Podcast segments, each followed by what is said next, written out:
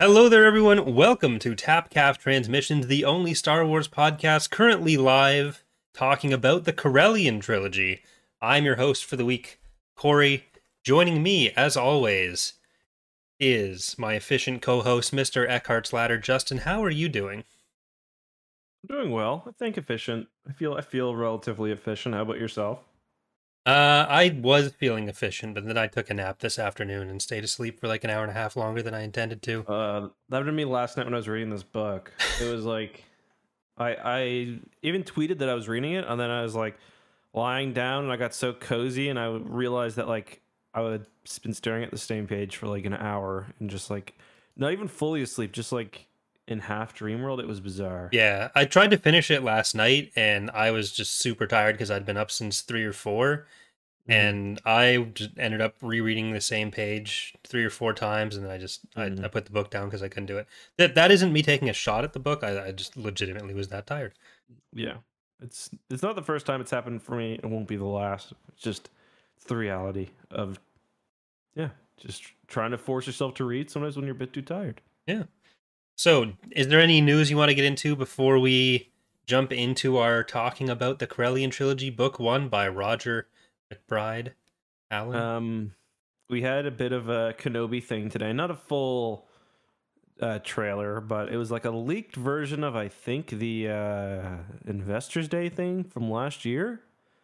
Did you see it? I saw of it, but I didn't see it because I didn't want to see anything. It's just concept art, so like, but... Okay, yeah. Then yeah, I did see that. I thought there was more to it than that. No, it's just concept art and like a brief interview with like Ewan and Deborah Chow, so not much there. Be more tomorrow, for sure. Yeah. We do have a Disney Plus Day coming up, so I'm sure next week we'll talk about it all, unless we end up deciding to do something in the interim, but I don't know what else we're going to be talking about next week, so... If there's enough, maybe a whole episode on that would be the right call. Yeah, that could be a good... We'll have to see. Like, no one really knows what's going on tomorrow, so... My guess is, besides for the Obi-Wan thing, I think we'll probably get something for Andor, because that's also supposed to be the show next year, alongside Book of Boba Fett, which will start this year, but on the 29th, so it'll be mostly next year.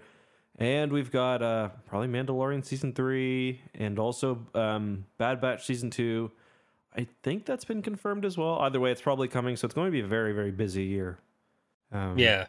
Unfortunately, Rogue Squadron has been pushed back because of Patty Jenkins not being available to film next year. But yeah, so that's what they said. Do you believe that? I do. Like, I think the big problem with a lot of the Star Wars projects... with the movies in particular, is that everything they just want to announce as much as possible. Yeah. So even if some ended up dying behind the scenes before ever being announced, it wouldn't come across as big a deal to some people. We just hear about it 10 years later and think, oh, that would have been cool. But instead we had 30 shows and the movie announced last year because it seemed like they wanted to get all this stuff out, even though they were at the same time saying they were going to try to slow down the movies. So like, I think a good comparison is Charlie when he starts drinking and like he starts practicing or starts promising like all these things on Tapcaf that like never get done. Or sorry, on the X2 podcast. Like, oh yeah, I'll definitely do this. It's like the Jedi Fallen Order video. Like if people found out about it if or when it came out, then fine. But the fact that he's been talking about working on it for the last 2 years and I don't think he's finished the game yet. There have been whole weeks where I was like, what did you get done this week, Charlie? And he'll be like, oh, I worked on the Jedi Fallen Order video. I don't fucking know where it is. Yeah, like I think that tracks. Like she's got a pretty busy career now and production schedules have probably been really messed up by the last year alone. So I think it is kind of unfortunate. It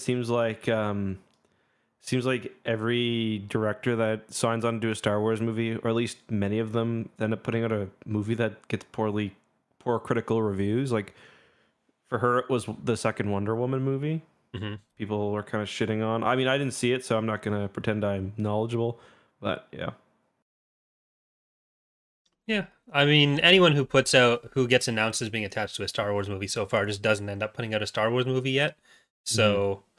We'll see. That's another good point. But yeah. So we'll see. We'll see. Well, I'm sure we'll know more tomorrow. Maybe they'll even reveal what's taking the... Because there's also rumors that there's going to be another movie taking the 2023 slot. Whether that's true or not, who knows? Taika is seemingly still going, so whether it ends up being that or something else, maybe just shift some stuff out. Because a lot of them, they were like probably... It's pretty far off, though. Like, well, they... I don't know that there's anything else that we may or may not know about, because, like, you can't really point to anything else as being closer than Taika's or Rogue Squadron. Mm-hmm. But yeah, at least we got lots of shows to look forward to. Do you think there will be anything about video games tomorrow? Because this is the first Star Wars Day or Disney Plus Day or whatever. I guess it is just Disney Plus Day. It's not Star Wars particular. So never mind. That's a stupid. Yeah, I guess not. No, it's not, because I was kind of. I forgot it is just Disney Plus Day. Yeah, because I was going to say this is the first one since Lucasfilm Games took over direct licensing rather than it being an EA thing. But it's not Star Wars. It's just Disney Plus. So yeah. Oh well. So no. All right. Thanks for listening, everyone. Yeah. So yeah, what do you want to get into some Corellian talk, or was there anything else that we should cover for the week? No, I think that's pretty much it. We did have a bunch of Halo Infinite stuff today. I guess not really relevant to the podcast, but there was like 50 minutes of new stuff today. So that's probably what I'm going to sit down and watch after this comes out, because I've been so busy today and haven't really got a chance. Mm. Yeah, let's talk... It's campaign stuff, right? Or is it more IGN people running around like a 3-year-old when you give your... little brother, little cousin, controller. Well, it is campaign stuff, but it was done by, I think, the same woman. And she was like, yeah, I played on Heroic and I really struggled with this part. And it's like, this is not on Heroic. Like, this is like baby shit soft level. Like, like you're getting hit by like a Spartan laser and it's like 2% of your health is going down. Like, come on. But it's like, it's actually really painful to watch, just because like I can't take any comments that someone has seriously about a game when they're that outright bad. Like talking about the difficulty or the gameplay flow, and like I'm watching them and like it looks like they're playing with their feet. Like if Charlie does a video reviewing Empire War ground battles, it's like you're not going to get anything out of that.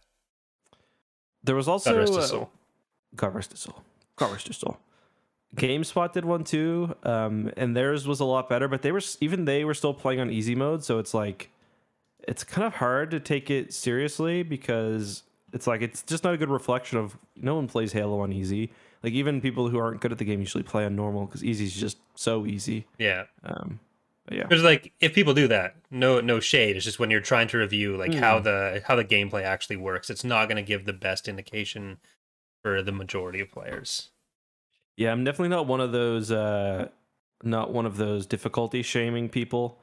Even like games like Dark Souls or whatever, where people like the difficulty like gurus are kind of elitist about it. Just like for one, like a lot of what I've learned, and this is way off topic for the podcast, is like a lot of some of it has to do with like people with disabilities too. Mm-hmm. Like not just people who, for one, it's not everyone has time to practice and play video games, but another is like people with disabilities like can't always play as well because, you know, sometimes they have to use modified controllers or whatever else, or like there's other, you know, factors. So that's another reason why different difficulties should exist or why like games now will go out of their way to like, because certain people with certain disabilities may not be able to, you know, like mash an A button, for example, or may struggle with like really quick reaction things for quick time events. So most good games nowadays are allowing you to kind of tailor it to your experience. Like I saw the new Forza game, you can basically play in slow motion, which a lot of people are really a fan of. Yeah, I saw a tweet of someone getting really mad about just seeing that accessibility mode exists in a game. It's like, why would you get mad about that? It doesn't impact what you're playing with if you don't want that. Just stop. Yeah, like I remember, I forget who it was like, where's your sense of pride in beating the video game? And I was just like... That was when Vegeta did his video game reviews, though. So... yeah. It's like, I don't know. It's like, who cares? It's a video game. Like, not all of us have time to like, not all of us have time to dedicate our lives to something. So, yeah. Yeah. All right. Well, what were your thoughts on being ambushed at Corellia? I like this book. I thought it was very... This is, like, for me, the quintessential B book, though. Wow, you just... I'm just going to say my rating right off the bat. This is a quintessential B book, because there was no point where I wished I was reading something else, but there was also no point where I was, like, super blown away by what I was reading. I thought all the characters were written pretty well. I thought... This is a pretty early book, like, in terms of, like, publishing. This is 94, I think. So there was some, like, wacky stuff with, like, the world building, but in general, I thought it was pretty good. Mm-hmm. But, yeah, what about you? Yeah, I mostly agree. I don't think I'm going to put it at a B. It might end up in a C, but I did really enjoy it. I think it captures the feel of, like, the Star Wars original trilogy adventure stuff in a way that's similar to the Thrawn trilogy, but just, like, that step worse. Mm-hmm. But, and that was the one we did our re-rankings last week for anyone who missed that episode, and we put those at, like, 656, both of us, for the Thrawn trilogy. So when I say it's, like, a worse version of that, I'm not trying to say that to be, like, yeah, shitting on this. It's just it doesn't quite live up to that level.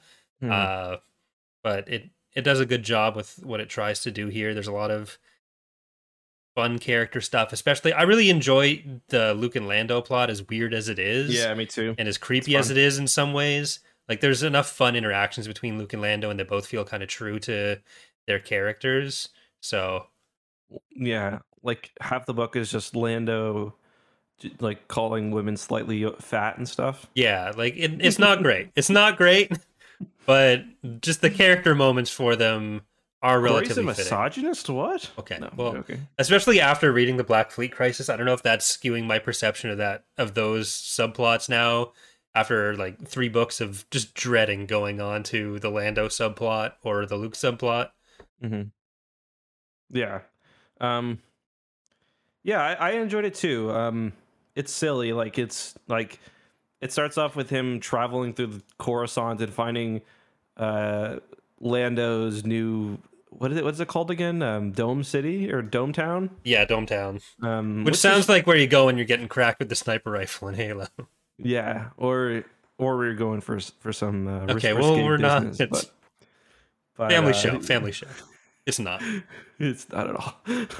Lando was looking for Dome Town all book is the thing, but I wonder if they go back to Dome Town at any point. But that's in the Lando Calrissian Adventures: Return to Dome Town. I think it does actually get mentioned in the NJO. That's where they put the refugees inside Dome Town on the on, like, the freshly manicured lawns and stuff. But yeah, for me, I think it was, like, the weakest part was maybe just I thought, I don't know, how do you feel about, like, Corellia as a whole, its portrayal? Maybe a bit strange. I can't decide. Like the portrayal of the planet and how it all works and the system and I don't know. I kind of like the world building on Corellia more than I like the specific plot on Corellia so far. Like, my biggest disappointment with the book so far was that I remembered the scene of Han getting his ass beat by the Selonian as being in this book. I remember that too. Rather than at the start of Assault at Selonia, which I should have realized because that's what it refers to, I'm sure. But it's actually Assault by Selonian. Yeah, it was a typo because it does happen on Corellia, but we're basically opening up with that next time. So the fact that all these chapters on Krellian, and that never came up. I was disappointed. That's why I'm giving this book an F. But you were teased basically by yourself. Like, I like the idea of these, like, formerly integrated worlds that became these imperial rump states that had those tendencies to want to separate themselves, that just got kind of ramped up, and seeing all these different tensions that arose after the Empire, but also hearing about how the kind of backwards way the Empire cracked down on them. Like, I think in its broad strokes, it works really well with that, even if in some of the specifics, it ends up being kind of weird. Like, the archaeology site is kind of fun, but just the fact that I guess the New Republic has like installed a governor is very strange to me. Like, especially where so much of the stuff that would actually come out later would be about kind of the New Republic trying to encourage people to join, where it seems like Corellia just kind of like got assimilated or something. Yeah, that's one thing I wish they had gone into a bit more detail of, like how Corellia actually joined, which I think does get like fleshed out a bit in source books, but here it is kind of, it does seem like they just went in, installed McCamber Lecto, who has like no business being there really. Or is Fraz in the sector even? I have no idea. So. Let's see. Yeah, I have no idea. No, it is. It's an outlier system world, so he's not entirely separate from it. But I don't know. Like, how can you not see it coming that the guy's going to be seen as a New Republic stooge and just be used as a flashpoint for? Well, I mean, they're basically using him as a moth. So, like, I don't know what they're expecting generally. Like, they're entirely Imperial, and Leia's like, we're gonna need to invade, probably. Like, what are you talking about? Like, just let them do their own thing. But yeah, it does seem like their own thing would have been the humans winning out and being basically just a mini empire again under Sal Solo. But yeah, so should we talk about? Let's talk about the general premise. So the book Lando is trying to get laid. That's the main premise for the book. Yeah, Lando's trying to get a nut, and like Mon Mothma intervenes. Lando's had such a dry spell. Yeah. But what was I going to say? So it starts off, the book kind of paints it as, I think, a more peaceful time than it ends up actually have being, like when you take the kind of everything in context. So this is what, 18 or 19 ABY? Yeah. So it's about a year or so after Black Fleet Crisis. And like I said, this was written quite early on in the Star Wars chronology. So I don't think the author realized how much would kind of be pushed in. Like, I think the Black Fleet Crisis came out maybe a few months after this. So, but it's portrayed as a very peaceful time. Like, Mara basically talks about the Empire being completely gone.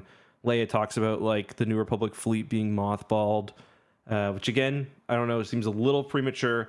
But basically, there's this trip to Corellia that the Solos are doing.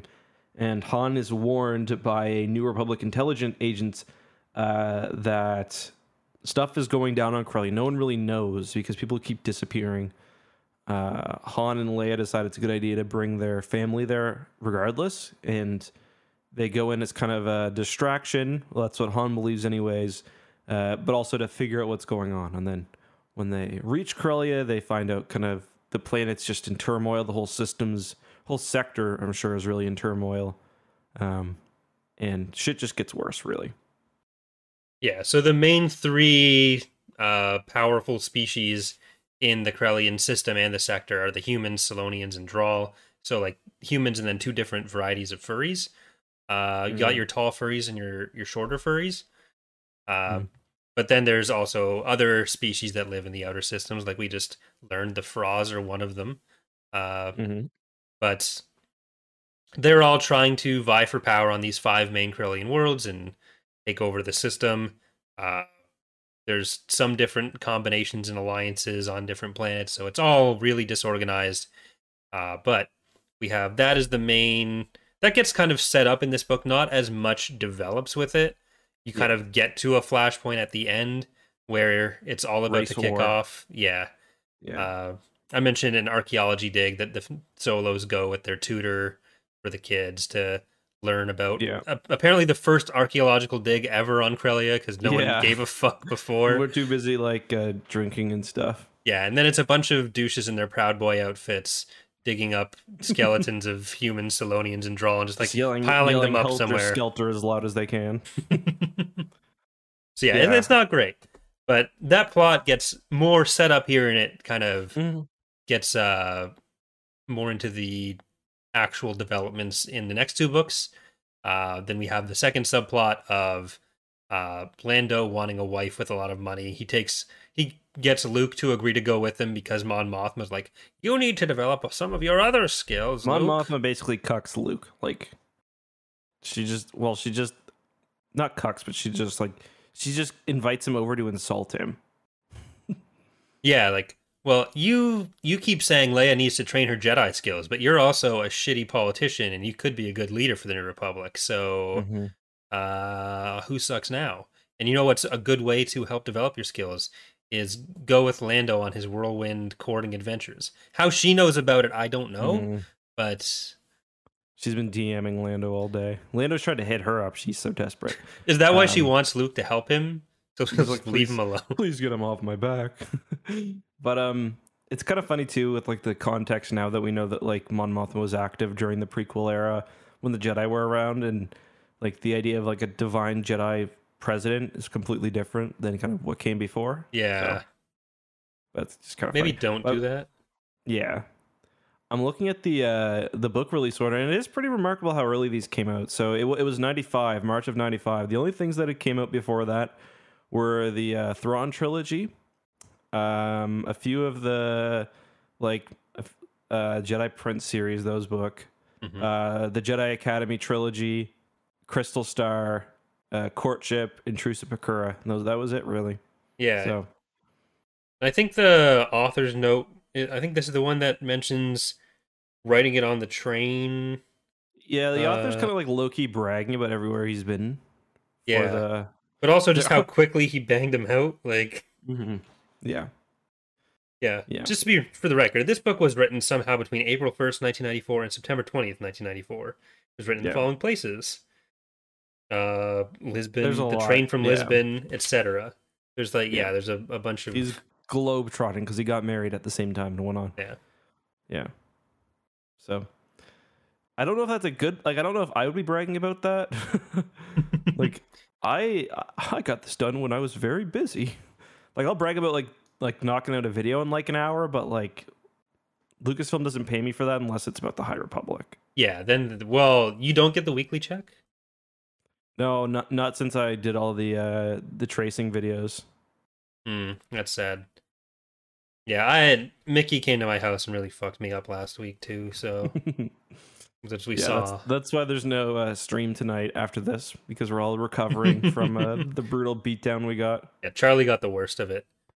I like how so the book does start with the warning that Kalenda gives Han about going to Corellia, and Han's like, "Are you saying?" Would it be dangerous to take my kids to Corellia? And then Kalenda goes into this long spiel about like, oh, well, Webster's dictionary really defines danger as like, could you stub your toe? Sure. Maybe an explosion. But then like everyone stubs their toe sometimes. Like, okay, well, this seems like a not great idea. Maybe I won't take my kids there after their history of getting kidnapped. Just a thought. Yeah. It's like, Han's like excuse for dragging his kids into like a place where like nobody's returning from is like, hey, they got to experience the world. I don't want my kids to be privileged, but it's like there's a difference between like maybe taking your kids to like see how the moisture farmers on Tatooine live and like maybe taking them into like an active soon to be war zone. Yeah. And like for one, your kids have been kidnapped like a bunch. So like and they're about to spend They're about to go spend all their time on a jungle planet. Like, let's chill out. This is the first set of books or set of really anything where Jacen, Jaina, and Anakin are like actual characters rather than just like baby props to be kidnapped. If it was this book that kind of established their character, because we do start to see like the Jacen is pretty empathetic and we only get a little bit of it. Jaina's, you know, kind of more like Chewbacca and she likes the ship and stuff, and Anakin likes computers and he has a kind of savant for fixing things. See, I actually felt like they were very different from how they'd be portrayed later. Like Anakin ends up having kind of what Jaina's skill set is going to be. Like he does get remain kind of good with computers and stuff, but here he's like the tech one, which is usually Jaina. She gets that in the piloting. And Jacen was like mostly a dick, which is his skill set much later on, but he doesn't seem to have as much of the empathy as he would later. I noticed there were a few times where like Jaina was described as like off with Chewbacca. But yeah, I guess you're right. To be honest, I don't really remember how much of that Anakin gets later on. Yeah, he's usually more, I want to just fight people. But here he's described as like just the weird younger brother who's good at everything. And Jaina and Jacen don't really have that many skills of their own. Their skills seem to be more like Anakin manipulator. Mm-hmm. But I did think it was kind of weird the way they'd speak too, because they're the twins are 9 and Anakin's 7, so there's not a huge gap there. But the twins end up talking like they're like adults in the words they use, and Anakin just seems like I would have believed he was 3 from how he's written. It's weird. There's sometimes where I agree. Like when he sees Luke, he like goes to full like child mode. Yeah. There are other times when like he's kind of normal, but yeah, it's really bizarre. It's like sometimes I feel like Star Wars authors do not know how to write women and children. Yeah. Yeah. Yeah. Yeah. Like Mother, I think I can't remember if it was Mother Leia who got a bit of a awkward right, but yeah, not the first time. Yeah. Yeah. Won't be the last. Mm-hmm. No, of course not. Just looking at my notes here. Yeah, I actually enjoyed the I like the sequence where the agent is like crashing. I thought that was pretty fun. Yeah. Because basically the agent who warns Han early also gets inserted into Corellia, and she gets shot down. And there's kind of a cool bit of her like surviving, and she crashes her ship. It's a very long sequence actually. And eventually she kind of like sets up in an apartment where Leia is. Leia, by the way, doesn't have any escort. She's by herself. Like, I don't care. Like, if you're the president of the galaxy, yeah, like, at least take your Nogri with you. Because she probably didn't have the Nogri guard established at this point in the lore. But I mean, she would have had it in the lore, but not in a prior chronologically released book. But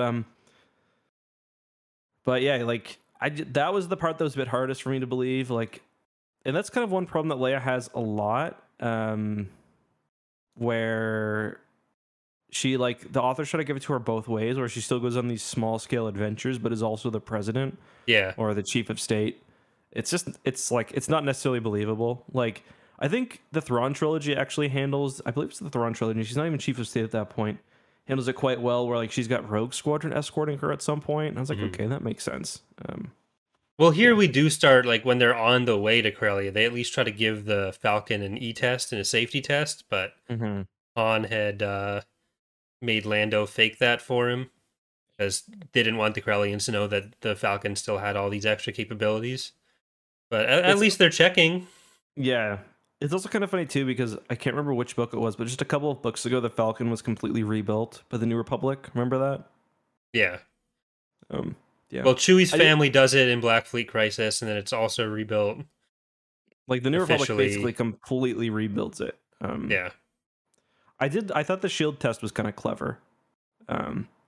Basically, they turn the shields on, and you set the ship down on the shields, like, to see if the shields can support it. I thought that was kind of a neat idea. Something I could see, you know, actually happening in the universe. Shields can't stop physical stuff, though.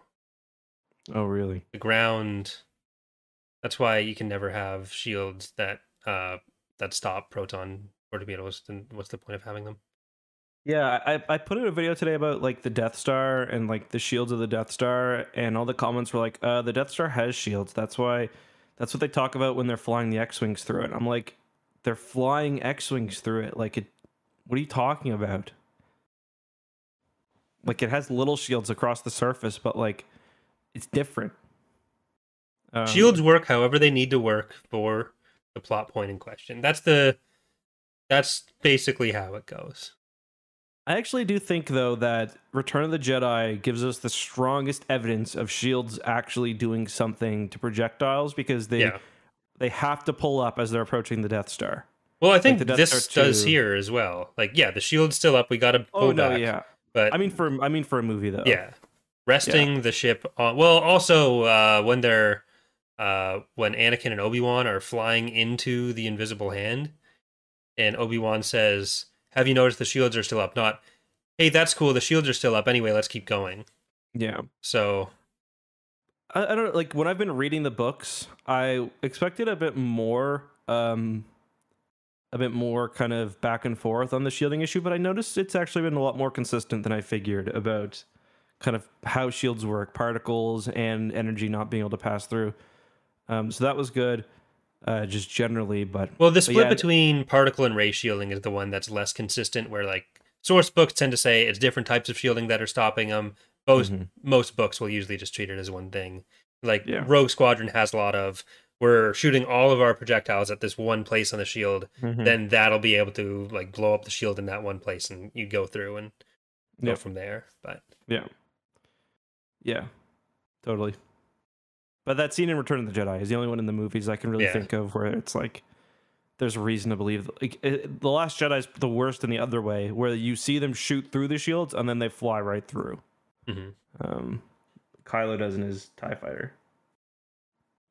Did you get anything from the Republic Imperial War when they're coming into the Corellian system and talking about how there's so much debris pretty much all over the galaxy from the huge Republic Imperial War that was basically assumed to be what kind of came in or came out of the Clone Wars at the time?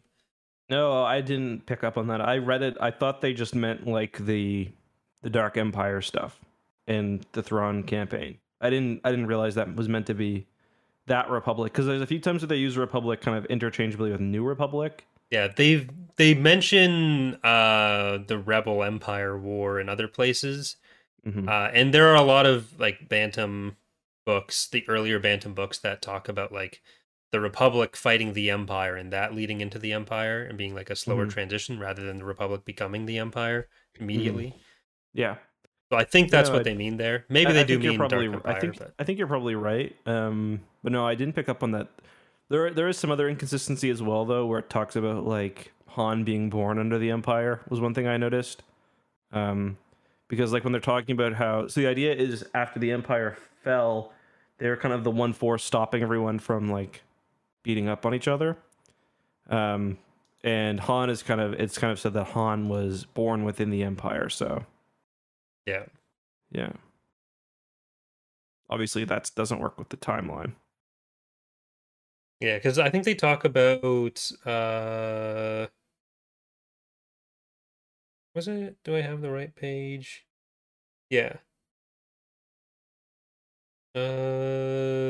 No, it doesn't give the timeline for this, but one grim legacy of the Republic Imperial Day War. Corellia skies were just as full of junk as most places these days. Most star systems were cluttered with shot up spacecraft of one sort or another.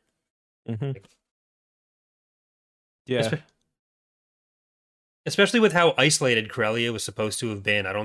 It doesn't make as much sense to me that that would be a reference to the Dark Empire period. Yeah, they don't really talk about there being any fighting over Corellia, so I think you're probably right. Because that would probably come up in their discussion of, like, who was in charge when. Yeah, no, it seems like Corellia kind of got out at the end of the war pretty painless, it seems like. Yeah, like, the X-Wing books are a bit more explicit on, like, Republic fighting the Empire, and I think Thrawn trilogy does it as well, but... Yeah, I'm trying to think of some... Yeah, Thrawn Trilogy does a bit with, like, the... I don't know if they mentioned... They go big into, like, the Clone Masters and stuff. I don't know if they mention the Republic especially, but maybe. Just trying to think if there's anything else about, like, the actual plot I want to discuss. I like seeing... So, Corellia's kind of went into a really big economic downturn, partially because they've kind of went totally inward-facing after the war. So like nobody's coming in, they become kind of openly xenophobic. So Han's not been to Corellia for a long time, long enough that all of his old warrants have expired, which I thought was kind of funny. And yeah, it's just like everything that he remembered from his childhood has just gone to shit, which is very sad. Yeah. Keel Hall is mentioning, that Anakin's behavior might be a representation of Asperger's, which I kind of started thinking that at first, but then Jaina and Jacen speaking like 30 to 40-year-olds made me lean more towards the possibility that the author just doesn't have a great grasp on like. I feel like he might have written ages. It this in 3 months, maybe. Yeah. So, I think that might be what he was going for, but I like just the. I think he might just also consider the age of 8 to be a huge cutoff point in development. I never really got. They mentioned Gent as well. I never really got the Asperger's feeling from Gent either. I kind of just. To me, he was more written like a nerd, I guess. Yeah. Like, because yeah, Thrawn in the new trilogy is kind of like the first one where it's been a lot more clear on author intent there, but it could be the case here as well. Yeah, yeah, definitely could be. I like kind of technological savant Anakin. I think he's fun. I like the part where he's like, you got to hold this for like 3. I forget what word he uses. And they're like, glurkins, what the hell is that? Yeah, something. 3. He's like, hold this. You got to put your finger here for 3 glurkins. And they're like, what's that? And he's like, I don't know. Clearly, he's just like learning it just through intuition and the Force, which I thought was kind of cool. There was another. Oh, sorry. No, go ahead. I was going to go to something else, but another kind of 90s thing. And probably not like this usage of it was probably already on its way out by the 90s, but there were multiple mentions of preventing hanky panky, which to me reads as purely sexual. But in here, it's just like funny just business trouble or anything. Yeah. Especially when like Lando says that Luke is along to prevent any hanky panky with his. Like, shouldn't he be encouraging that? Yeah, that's like, what Lando's looking for. Yeah. Oh, we didn't talk about the sex witch yet. We haven't. We haven't. I figured we go through all vampire. Yeah. So he meets. So Lando on his adventure, he meets, I guess, 3 women. Really, just 2. The first is a sex witch. I kind of felt like she's like she was one part of this book that I like very clearly remembered, but she's not really like evil or anything. No. Like which is something that I forgot. Basically, she like. Kind of she steals but gives life force at the same time, so you go to her and basically she gives you a few good years of life, and then it sounds like she kind of just consumes your life force, and but like for Lando that's bad because he's got a lot more than 5 years left, but she kind of talks about how most of her husbands, and she's at over 50, are like, or she's Lando would have been her 50th, are kind of just like people who are sick or whatever. Yeah. So I totally misremember that. I just remembered her being a vampire. Yeah. So 3PO calls her a life witch, and she prefers the term life bearer because it sounds less evil. I was actually working on a video about this, but then I scrapped it. I might redo it better. It's just not I couldn't very figure much. Out. Yeah. I was trying to find a way to frame it that wasn't just reading that paragraph, but because it. There were a few things that were kind of unclear with this, because the elements of it that are just tradition versus the elements that are like a direct magic. Necessary part of their magic, because like otherwise it's a very specific contractual magic, or and like they could use it in these other ways, but she talks about how the life bearers only do it with this kind of partnership wifey way. Like, is it necessary after you do the blood kiss to live in a domestic situation with that person? Because she makes it sound like there's all these other things necessary. It was like, no, are you just making yourself be a enforced housewife for this? Yeah, or like, is the blood kiss like actually like magic, or is that just their way of getting consent? Like, you know what I mean? Yeah. Like, could she have done it even without the blood thing, or is it like, you know? Yeah, and like these are questions that need to. Can it only happen between her and? Like other male humans, can it happen if in a same-sex partnership? It's Charlie's last hope to save his butthole. God rest his soul. God rest his soul. He's gonna have Crohn's or something. We're gonna feel so bad for making fun of him. But I do think if this is like an "Am I the asshole?" post, I think she does get a soft "You're the asshole" here. Because she should never just assume that people know she's a life bearer. She should have made that explicitly clear and not been like, oh, well, this is not what I usually do, but let's go get married immediately anyways. You got to say, oh, just to be clear, you are aware that you're dead in 5 years, right? And now I'm kind of like wondering a bit, like, why would she rush it so much? Was it because she thought he was sick or something? Because she really tries to rush him through the procedure. But she also doesn't try to like be secretive about it when she's confronted.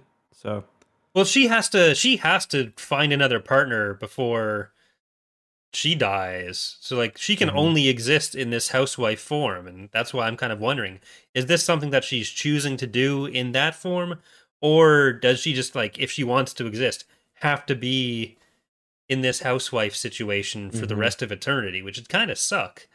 Not great. Doesn't Luke also wonder whether she's a normal human or not? Because she's not clearly an alien. Well, it's a genetic anomaly, I think, is basically the way it's brought up. A genetic anomaly on Corellia, something like that. Yeah. Because like it's not a name. Kirivan Syrian. All the planets in this were written to be very Earth-like. Like, they even drive cars for most of, like, wheeled vehicles for a lot of it, which I thought was kind of funny. A ground car or a hover car? I like when they use truck in, like an X-Wing. Whenever it's, like, a... Well, they even use truck sometimes for, like, hover vehicles, but I just find that funny. It's just like the Star Wars truck. Yeah, like, what do you want? It's got a box. It moves. It's a truck. Yeah. Because it's the future doesn't mean you don't still need trucks. Exactly. Built Ford tough. Yeah. So Lando in his top list of hundreds of candidates, I think he's made a list of 200, and he's hoping to just maybe have to visit 10. He got Luke to agree to 5. The one after the life bear they go to is someone who got married already. It was like, ooh, this is awkward. Lando doesn't even send them like a DM to let them know, like text me or something. Yeah, when they're going to see Tendra, Luke's like, hey, have you considered calling ahead? And Lando's like, excuse me? What? Yeah. I do like when it mentions just how expensive the calling over the HoloNet is, and all these other reasons that most of the galaxy probably never interacts with another planet despite living in Star Wars. Yeah, it's kind of a mundane existence for a lot of people. Yeah. They don't have their own Millennium Falcon. It's all the 1% that gets to travel in space. Yeah, it reminds me of, like, we kind of had the discussion about that for Black Fleet Crisis, where it's, like, so... They spent so much time just, like, sitting, like, in, like, space, waiting to go to the planet and shit. Yeah. Yeah. Not ideal. No, not ideal at all. Holo communication still sucks, and they go in even more on how it sucks in NJO. Like, it's not that reliable. Yeah, especially... Because in NJO, isn't it, like... Especially, like, in the... kind of outer rim and like, well, even in core planets they kind of lose touch after the Vong take Coruscant because they're relying on specific holonet relays. So then Han and Leia's job is to go around and try to find ways to contact different factions, like the Yavithans and the Seeruvi, all their old friends, all the fun ones. I mean, I like that part about the High Republic too, where it's like they're trying to build a kind of a holonet or hypernet relay to connect the galaxy. I thought it made sense. Yeah.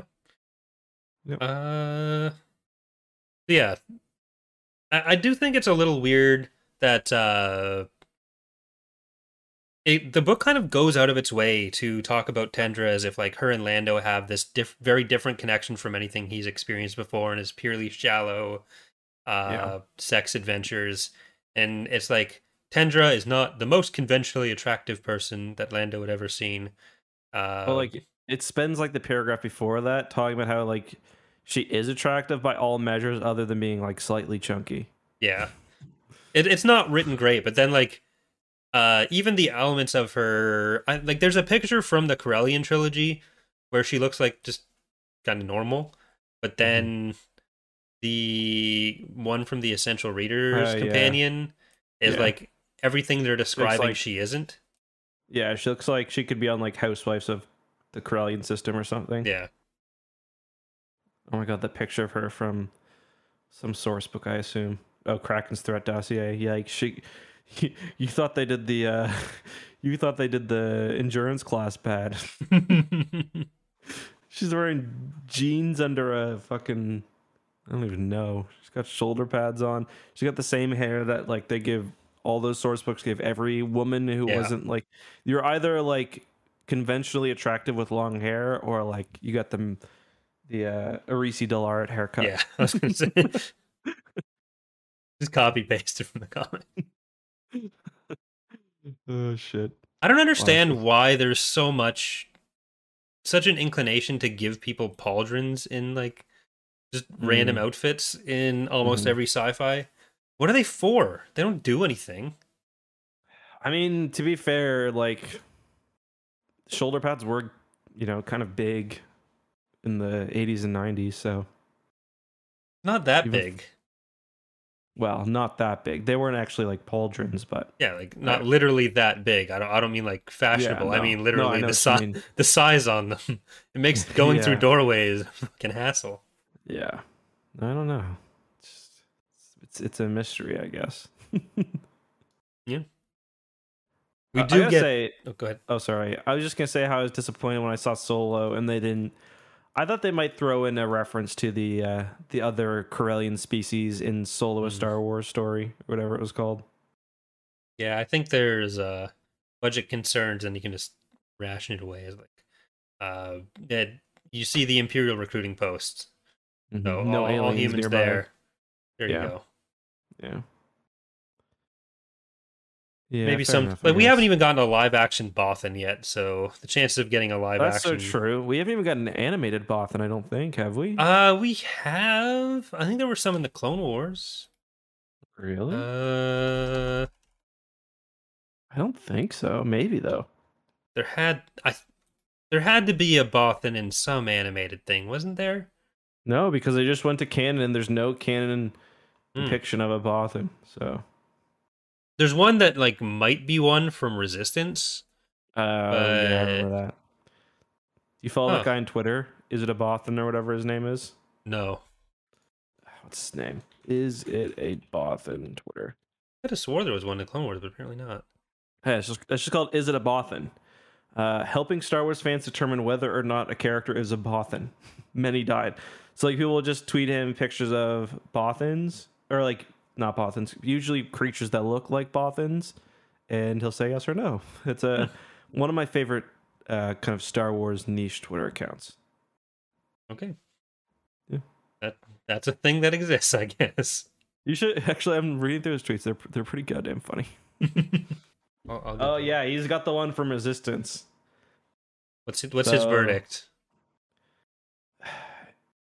He said he wrote in quotes, "Stop crying, it's just a TV show." So I'm assuming he thinks it's a Bothan, and it does look like a Bothan to me. So yeah, I don't know. Maybe in one of the many upcoming shows we'll get one.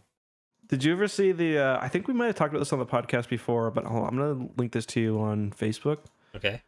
The weird human Bothans that they went with for a while.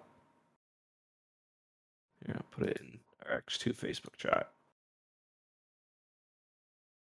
All right, let's see. What do we got here? It is a. Oh yeah! Fuck yeah! That was awful. The ones they look almost like fawns from fucking Chronicles of Narnia. Yep. Yeah, and they've got little like I don't know, is it those eyebrows or does he have like a little I don't know, it's they're strange. It's not good. Bothans are all just video games now. Got them in Tor, Empire at War, a few other places, but no TV shows, no live action movies, no animated anything. This is terrible. I don't understand how it could happen. It's strange too because you know they get outright mentioned, so yeah. I don't know. You'd think if they can come up with a backstory for literally every character in the cantina in episode 4, you'd think they'd throw in a Bothan in something, but yeah, apparently not. Guess not. All right, I'm just trying to think. The only thing I want to mention is, so in this one, we get lots of allusions to Centerpoint Station, but it's always just kind of glossed over. Yeah. Which I thought was interesting. So, like, they talk about Centerpoint Station existing, but nothing else. They don't even say what it is. They just will mention Centerpoint Station. Yeah, it obviously plays a bigger role later, but for some reason I remembered the them finding the underground control room in the archaeological dig. I remember that as being on Centerpoint Station for some reason. I think I might be getting it. I think it might be because of the Legacy of the Force stuff where Jacen and Ben are infiltrating Centerpoint. Because you get some kind of similar vibes from it. Especially do they with not the do it at all? I don't remember. In this, I'm pretty sure they do. But like now it's now I don't trust any of my memories of it because there was no Han getting his ass beat by an otter or Centerpoint in this one. So see, I didn't even remember that otter bit until you mentioned it. Like the only thing, funny enough, one thing I did remember really, really liking their teacher. Ibrahim and his droid. Like that, those are characters I completely forgot about until I started reading it, and I was like, oh yeah, these guys are in this story. Yeah, I really like them. They're cool. Yeah, he just takes over that the meeting with Leia or the interview with Leia. He's like, I'm gonna teach your kids. It's gonna be great. And then like, when they go to the first, want to learn under me. Yeah. Then they go on the first field trip, and Leia's like, did you just do this as an excuse to go yourself? Yeah. Maybe I did. What are you gonna do? Of course I did. And the droid's like also running security for them at the same time and like not telling anybody. It's kind of epic. I did really like the line of like, is the pay adequate? And she's like, well, I guess it's adequate, but I'd be an idiot if I turned down more if you're offering. Yeah, like you read it expecting him to be like, oh, I do this purely to teach the next generation. He's like, well, give me more money. Shit, I ain't gonna say no. It's like such a Leia thing too. They get there and she's immediately trying to pawn off her kids. Yeah. Like, just teach them yourself for 2 weeks. Well, she doesn't know anything about the planet. If only she had like someone else that was closely related to the kids who could talk about the planet some more. But we'll never know. If only there was some local guide who could help them, but yeah. I mean, the places Han would know, probably not the most child friendly, so. Yeah. Hey kids, we're going to another casino. Bar, yeah. Daddy's gonna win big tonight. Great stuff.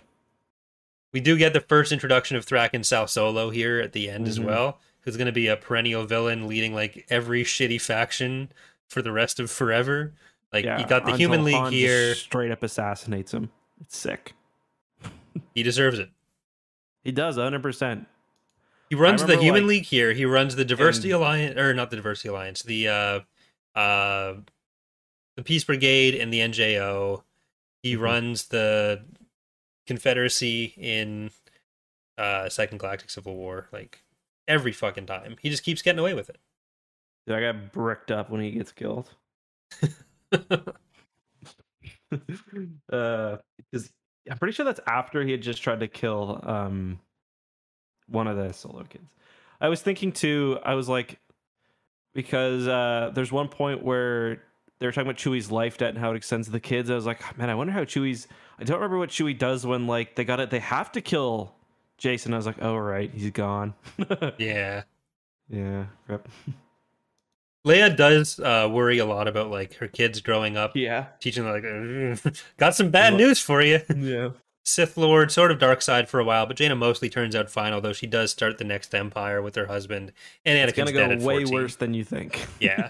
Your not kids worrying are not worrying enough. Maybe stop Jacen from torturing those animals or something. It's like, we caught Jacen dissecting a porg. It's not a big deal. Don't worry about it. What I really don't understand is how anyone would fall for Thraken leading the Peace Brigade in the NJO. It's like, the most racist man you know is suddenly trying to say that they should be working with the invading aliens. Like, no one's going to believe that, and yet they do. Well, doesn't he become Diktat later? He becomes Diktat in this, and then he re-Diktats himself after... He's the one that fires Centerpoint, right? Yeah. He re-Diktats himself after coming out of jail the first time. Mm-hmm. And then he's not allowed to do anything else after. Maybe put him in jail for longer? I don't know. Yeah, like he does it. He does this a lot. And always with Centerpoint, too. Like, he doesn't change his playbook at all. He just keeps doing the same shit. And, yeah. Not an original thinker. But no one stops. So, like, maybe I shouldn't say that, because literally no one ever stops him until after he's already done a lot of what he wants to do. Mm-hmm. So, you know what? It's working for you. Fucking congratulations. Yeah, I mean, he gets to be evil for a long time. He's just completely self-serving, doesn't give a shit, just does whatever he wants. So, yeah. Good shit. Anything else you want to mention about this book? I enjoyed it. I thought it was good. I thought it was pretty well written for a Bantam era book. It didn't have like too much weirdness. Yeah, what are your thoughts? Yeah, I enjoyed it too. You already gave your 4. I think I already implied a 3. Or sorry, you gave B, I gave a C. We do have the rankings listed in the spreadsheet linked in the description. And in the show notes if you're listening to the audio version. I'm apparently, so it doesn't, like right now, I'm obviously being harder on this than you are based on that letter, but like generally I think I come across as more positive on some of the books than you.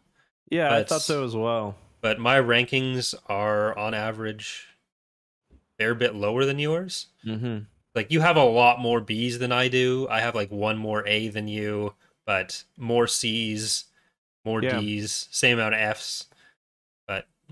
Yeah, I was surprised because for me, I would have guessed that you had more highly ranked ones and more low ranked ones, and I kind of was more in the middle. But it turns out that you don't rate that many. I think you did before we changed them, but yeah, it seems like you're just harsh with me. Yeah, I'm a dick. Yeah. What can we say, folks?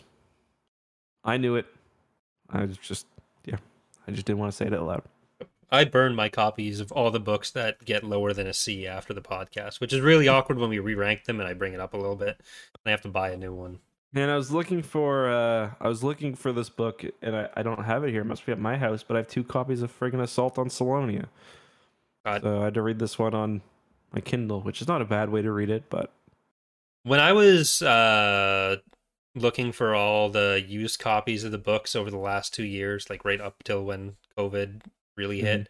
I went to like every used bookstore in Ottawa a few times, and there were just so many copies of pretty much every book that's the middle of a trilogy. So it was Dark Force Rising everywhere, Assault at Selonia everywhere, and like there were so many copies of Assault at Selonia at 2 or 3 of the stores. I don't know. Probably why I have 2 of them. How many there? Yeah, I don't know how they all got there. It's like There were apparently a lot of people who wanted to buy the other 2, but not that one. This book's going to be really disappointing, I guess. Yeah, I did really enjoy it. I think it's good stuff. I think we're getting into more of the actual plot development in the next ones, but the setup was good. The character moments were fun. Q9's a good character that we haven't named explicitly yet, but... yeah, he's really fun. He's like sassy R2-D2. Yeah. And he's like a droid. He's like me if I were a droid. Anytime like a new graphics card comes out, he wants to install it into himself. Yeah. Which is like, yeah, if I think anyone who's a droid would want to, you know, not have shitty parts. And he's like, he's like, you could, they'll ask his owner things about him. And he's like, bitch, I'm right here. Yeah. Like, doc, look me in the eyes and ask me the question.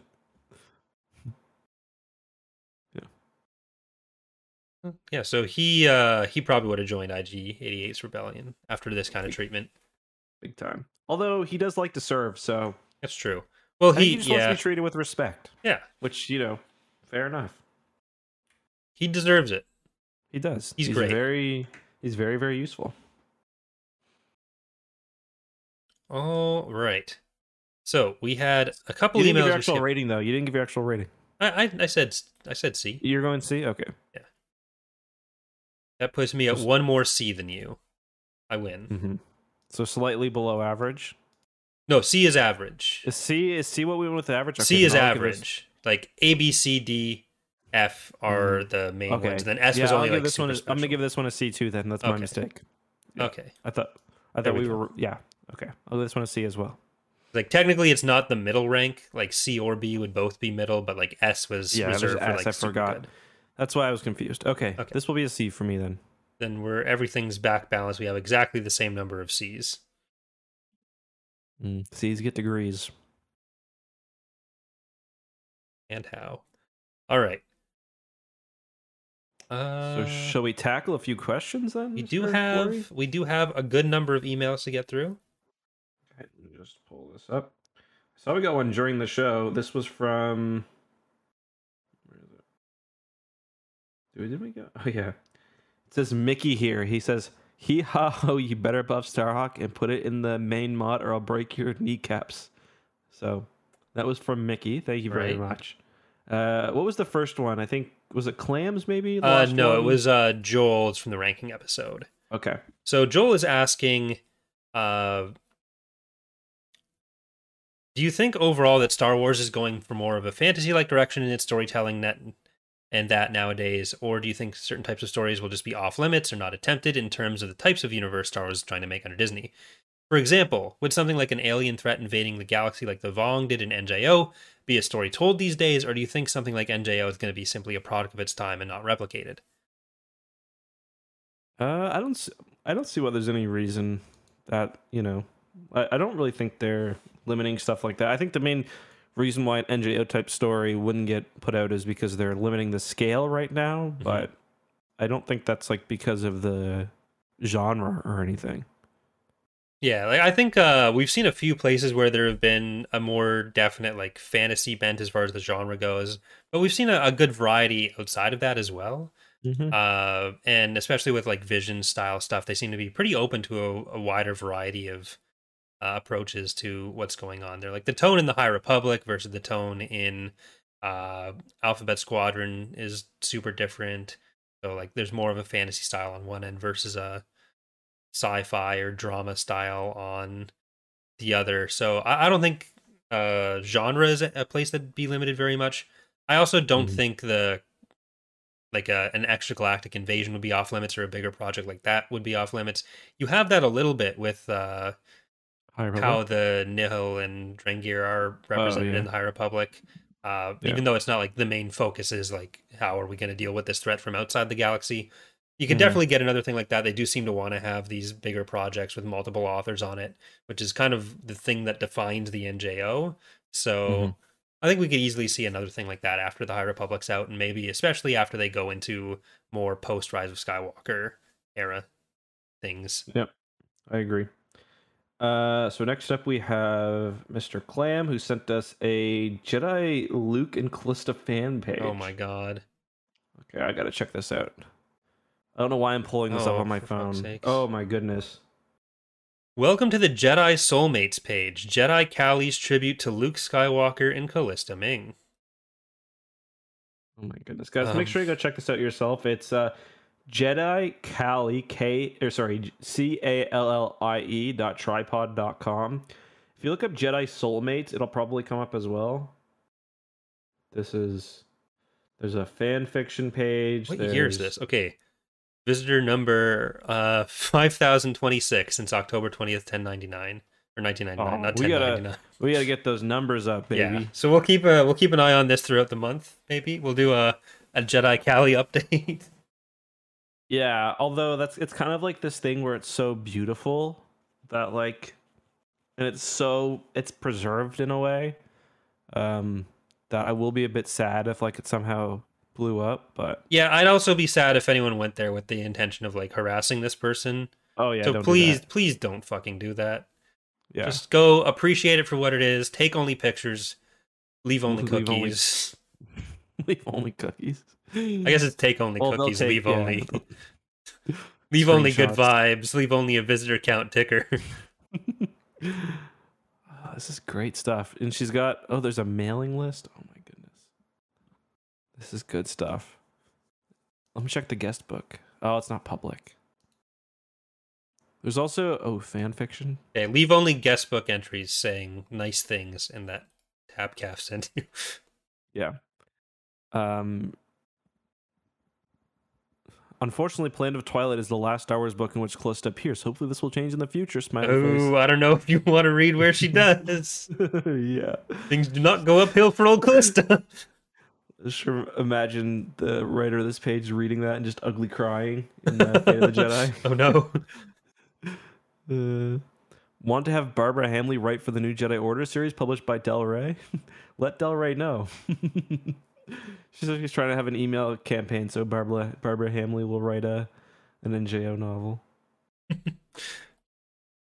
I never heard of Callie as a nickname for Calista. Does Luke use that? I can't remember. I don't think anyone does. No. Yeah. She also got like a Mark Hamill fan page as well, which is fun. Which has more views, 21,000. This is good stuff. Very good stuff. All right. Well, thank you, Clam. Yeah. Please, no one go and be mean to the. I mean, to be fair, I doubt that AOL account is still. It's probably not, but you never know. The internet always finds a way to harass someone. Yeah. Our next email from HelloFresh. Well, less interesting. This one from Chris, who says, one Star Wars plot point I can never come close to comprehending is that of hyperspace lane taxation. The closest image that comes to mind is colonial mercantilism, but I don't see how it's possible for any nation to tax a hyperspace lane, considering lanes exist outside of normal space, and the whole point is that you travel along stars and planets. Do groups like Republic just set up multiple interdictors and force ships coming out of hyperspace to tax like a space tollway? How does that work? I kind of figured it. I'm pretty sure that question is answered in Plagueis when they talk about like how it's kind of, because they talk about kind of the prelude to like the events of Episode 1. But, I mean, there's multiple different ways you can imagine it. Maybe, like, a planet has to pay a certain amount of tax on, like, interstellar trade. Yeah. That goes, like, through its planet, through hyperspace lanes, maybe. Do you know the answer, Corey? Yeah, I think it's basically that, where, like, when you go between planets, there's a record that you're, like, going from here to here selling this. So, especially for commercial stuff. And that's why smugglers are able to exist, because they're kind of skirting that part. Not that you'd go up to, like... It's not like going like on a border crossing and driving up to the guy. You don't park your Star Destroyer and then hand some credits out the window. Yeah. It's more of like tracking where you've been and paying off that. It's probably a lot of self-reporting as well. So the same way that you're expected to not lie on your taxes or else you'd get in trouble with the IRS or CRA. Like there's probably the Republic revenue, the RRS, that looks at all that stuff. That would be my assumption. I don't think it was ever considered interesting enough to like go too in depth on, but I think you're right. Next question is from Seamus, who says, "Hey, Eck and Corey, I have a question and a suggestion. My question is whether you guys think the New Republic and later GA experienced too many wars and conflicts. As to my suggestion, someone asked whether you thought the reboot and decision to discontinue the Legends continuity was necessary. Sorry, I can't read today." In the episode, Corey said it might be worth doing a whole episode on that topic. Now that you finished Young Jedi Knights and are nearing NJO, I thought it'd be a good idea to decide an episode on the topic in a nearest future episode. So basically an episode all about the decanonization, and the question is whether there were too many wars. What do you think? Specific topical episodes can definitely be something that we do. Maybe like a variety pack of topics for some of the intermediate episodes, and especially if we do like another mailbag episode, because I think people enjoyed that one, so that might be something get some time in that, or a bit more time in that. But I don't know, like it's always going to be a thing where there gets more and more wars slotted in, because it's Star Wars and that's the thing that's interesting to read about. And people similarly don't want to have these large gaps where they don't know what's happening. So if they're going to write in that period, there's going to be some kind of conflict going on. And then like maybe you'll get some like debate over the legal definition of a war in the Republic, so they can claim they weren't actually at war during this time because it was just executive action rather than something the Senate allowed or actually declared war in. And that no one would enjoy reading the specifics of that, but... Speak for yourself. I pretty much agree on both points. After that, we have Javier, who says, "Hello, Corey and Justin. After reading Ronin and enjoying the base concept of the universe, it got me thinking that this is exactly how the Old Republic should be written in canon, with the Jedi not exactly being a united faction, whether that would be political, ideological, or family reasons, and with the Sith always uniting but then turning on each other at the worst possible moment. This could be the best way to have interesting stories, characters, and storylines for the Old Republic instead of just having black and white Sith versus Jedi like we had in the Legends continuity.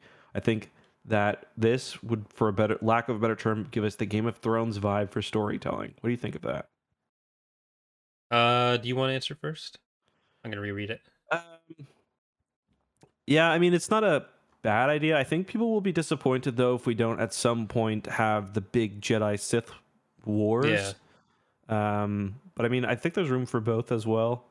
Where like that could be the end of the, like, I did a video. I don't know if you feel the same way, Corey, because I know you just did a big timeline video. But for me, like, I just did a video or like a week of videos on the Sith, and like I found the constant emerging and re-emerging to be kind of exhausting, or emerging being extinct. Like it works once. It works, I think, like for the Old Republic. I think them coming out after like 1,000 years or however long it is, I think that works. But like after that, like countless wars and like it's gotta be, there's gotta be kind of a more interesting way to do it, I think, some way. I'm not sure what that is, but yeah, like we have a timeline for the Sith War and the 100-Year Darkness in canon from Tarkin again, and it gets mentioned like as that being a kind of consistent thing. I've actually got another video coming out this weekend about that. So I do agree that I wish it was a little bit more like this was the big one. Maybe there's some other conflict between them, and then they go into hiding after they, like, even if it's a longer war, which like the 100-Year Darkness, it'd have it be that, be a bit longer. That there's a reason for the Jedi to consider them like this big enemy from the past or a traditional enemy, but having big Sith empires that are lasting all this time and then going away and coming back, I don't like that quite as much. You don't want to do the big, wasn't the like the one before Ruusan like 1,000 years? Yeah, like the new one? Sith Wars were 1,000 years of almost constant warfare. It's too goddamn long, especially for only being 1,000 years before the trilogy. Yeah. Like if you're gonna do something like that could be interesting, where like the Sith and the Jedi are kind of like ubiquitous for a while, and like there is conflict for like 1,000 years might like beyond time, kind of that idea. Like, I think that's okay, but have that be, like, very, very far in the past. Yeah.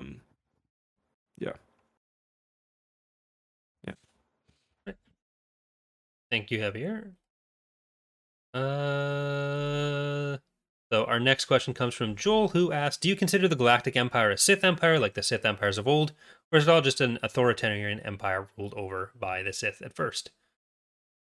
Yeah, that's a tough one. I when I do videos, I refer to them as the Sith Empire. Like I did a video on like all the Sith Star Destroyers or Sith warships, and I included the Star Destroyer.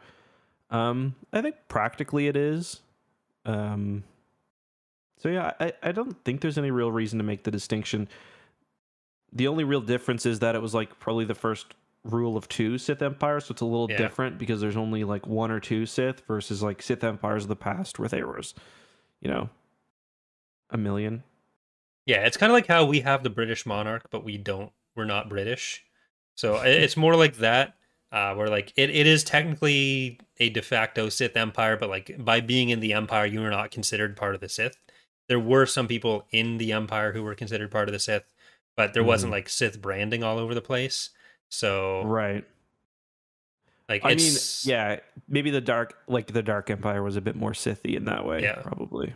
Like, although, if you were in Nazi Germany to be part of the government, you basically had to be part of the Nazi party, but you didn't necessarily have to be a Sith to be part of the administration. Yeah, and that's like compared with when you read Darth Bane, even the Sith, like the Sith fighters, like the warriors who don't have force powers, like the soldiers, they're still called Sith. Like, is a comparison compared to like the Empire, or like they're called Sith citizens, you know what I mean? Yeah. Whereas like the Empire is just like there is a Sith running it, so in that way, yeah, but you know, it's a little different.